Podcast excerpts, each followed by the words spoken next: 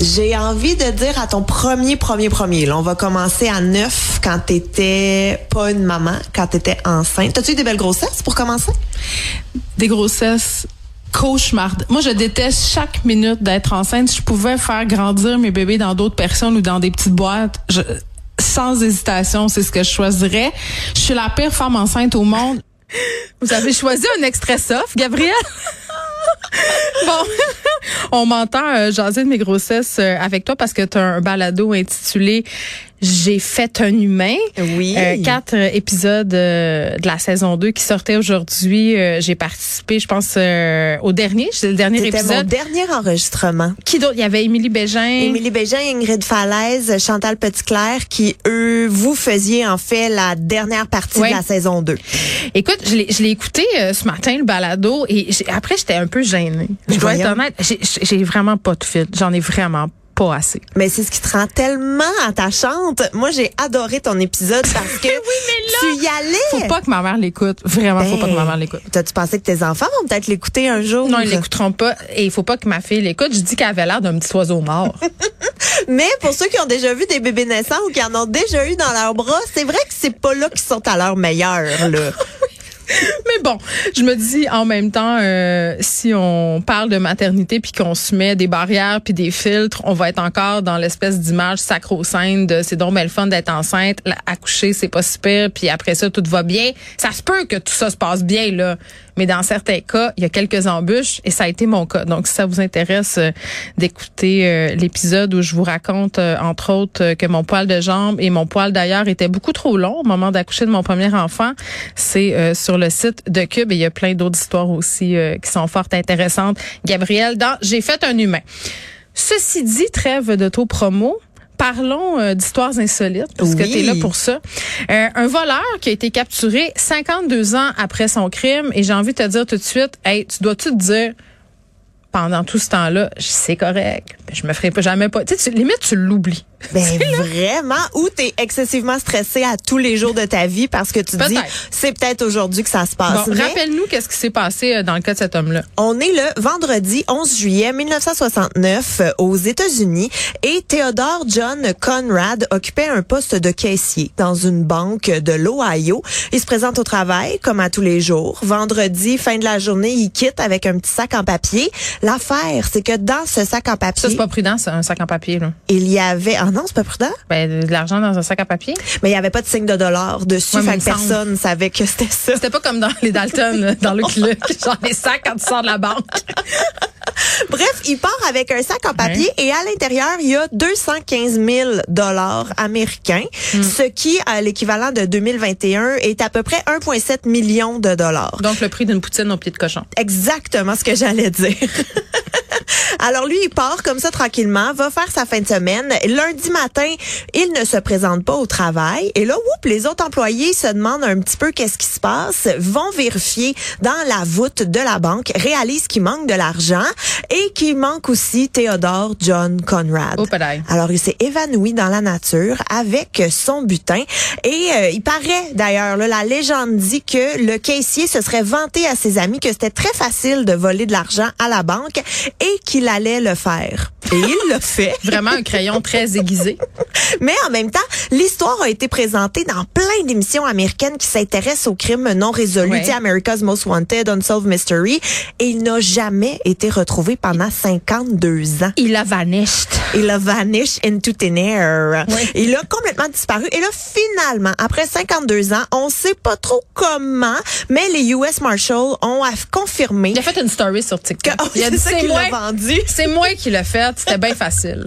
Mais un certain Thomas Randall euh, au Massachusetts était en fait Theodore John J'aime ça Conrad. comment tu parles de ces gens-là comme si tu les connaissais. Moi, Un certain Théodore.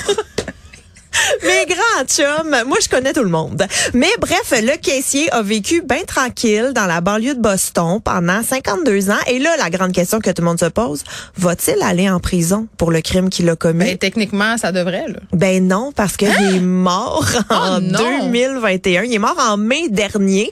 Alors, il aura- s'en est tiré dans il tous les sens du terme. dans tous les sens Mais du est-ce terme. qu'il l'a emporté au paradis, son argent? Hein, hein, hein? Ben, peut-être qu'il l'a tout dépensé. Ça, euh, l'histoire le dit On pas, lui mais souhaite. On dirait que moi, pour un crime non violent, tu sais, on dirait qu'après Hey, 10 attends. ans, Non, les crimes non violents, les crimes économiques, là, Eh, ça fait des victimes. Ben oui. Je veux dire, cet argent-là, je comprends qu'il était dans une banque, mais qui paye au bout du compte, ce sont les contribuables. C'est pas comme détourner de l'argent à des personnes, frauder du monde, voler des placements.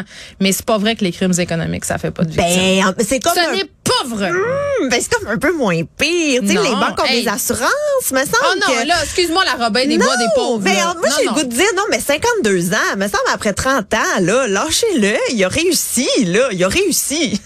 Je sais pas, je le sais pas. Moi, je trouve euh, que c'est quand même grave de voler cette somme-là à une banque et à des peut-être pauvres personnes. Je Je sais dis pas que je le ferais, là. Je suis pas en train de dire que j'ai un projet. On, on va essayer de faire la même chose, voir si c'est plus facile. Bon, on reste dans le domaine policier, euh, Gab, parce que t'aimes ça. Hein? On, J'adore. on est les, les true crimers euh, de Cube. Mhm. Un appel à la police euh, qu'on pourrait qualifier d'insolite au Ah. Michigan. Au Michigan, écoute, j'ai mélangé mon amour des euh, faits policiers et ton amour des animaux. Donc, Mais voyons, j'aime donc bien ça. Qu'est-ce que ça a donné? un policier qui s'est fait appeler à Plymouth, donc dans le Minnesota, pour Mm. intervenir dans une bataille entre deux pigargues à tête blanche. Ça, c'est des aigles. Ça, c'est les aigles à tête blanche qui sont l'emblème des États-Unis, si vous voulez avoir euh, un petit visuel. Donc, euh, les oiseaux étaient par terre, agitaient leurs ailes sans parvenir à prendre leur envol parce qu'ils étaient pognés ensemble. Leurs serres, leurs pattes étaient coincées. Et là, euh, Ils ont le- appelé la police pour les délivrer? Ils ont appelé. Comme on appelle la pompier pour sauver un chat dans un arbre. Exact. une belle. Mais oui, mais là, le policier, lui, il était pas prêt à ça. Là, il savait pas qu'est-ce qui l'attendait. Il sait pas comment gérer ça. Deux aigles ben, qui je suis allée se sur. YouTube. Ben, en fait, ce qu'il a fait, c'est qu'il a contacté le Department of Natural Resources et le euh, Raptor Center de la University Mais of Minnesota. Donc, il était plein de ressources, ce Ben, policier-là. il était prêt à aider son prochain Ben, humain ou oiseau. Il était là, mais les oiseaux se sont finalement démêlés d'eux-mêmes et sont Ah, repartis. la nature est forte, hein, elle reprend toujours ses droits. Oui, mais Mais tu pas vas dire toujours. emblème? Emblème? T'as dit emblème tantôt. Emblème? Je pensais que t'avais un accent bizarre, mais c'est Ah, correct. c'est- juste pas prononcé. OK. Merci, Gab. Ah, on n'a-tu pas d'invité? On n'y est pas là encore. Continue. On continue à parler des aigles qui sont poignés ensemble dans un petit tas. Moi, ce qui m'intéresse, je m'intéresse à ta démarche. M- Ma démarche Ben, de mon accent ou de ma nouvelle? Non, sur comment tu trouves euh, tes nouvelles. Est-ce que tu fréquentes tous les sites les plus douteux de l'Internet? Ben, j'ai envie de dire oui, mais euh, j'ai une passion pour tout ce qui est inusité.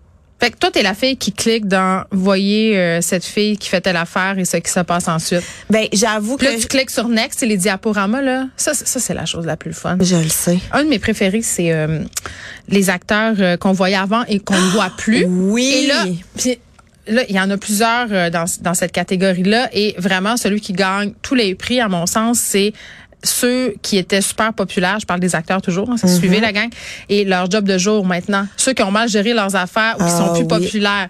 Donc là, puis tu, tu vois des personnes dont tu te rappelais même plus l'existence. je le sais. J'aime ça, je me fais toujours pogner. Mais moi, ce que j'aime aussi beaucoup, c'est ces enfants stars. Que sont-ils devenus? Puis là, tu vois aujourd'hui. Ça se ont- passe pas bien, hein? Mais c'est rare que ça vieillit en beauté, là, on va se le dire. Ou j'aime aussi beaucoup les, mettons, premier épisode versus le dernier épisode. Tu sais, mettons, Friends, Ah oui. il avait l'air de ça au premier épisode. Voici de quoi ils ont l'air dix ans plus tard. Ça, là, moi, je suis là, je pourrais... Mais ça est-ce que ça donne mieux parce que j'en ai ces jours-ci contre les commentaires sur l'apparence physique des acteurs et des actrices qui vieillissent. Oui. Puis ça m'a beaucoup fait rire parce que dans la foulée de ma publication sur Sex and the City, où je disais on peut-tu lâcher les actrices puis arrêter de dire ah mon dieu, ils sont donc bien vieilles, ils sont donc bien mecs, ils sont donc bien botoxés. Il y a quelqu'un qui est venu me dire moi été très rassurée que dans le cas de Friends, c'était pas misogyne, tout tout le monde était botoxé égal. je trouvais que c'était je trouvais que c'était un commentaire qui voulait tout dire. Gab, je te remercie et j'invite les gens à aller écouter euh, ta balado, ton balado. J'arrête pas tout le temps de me tromper.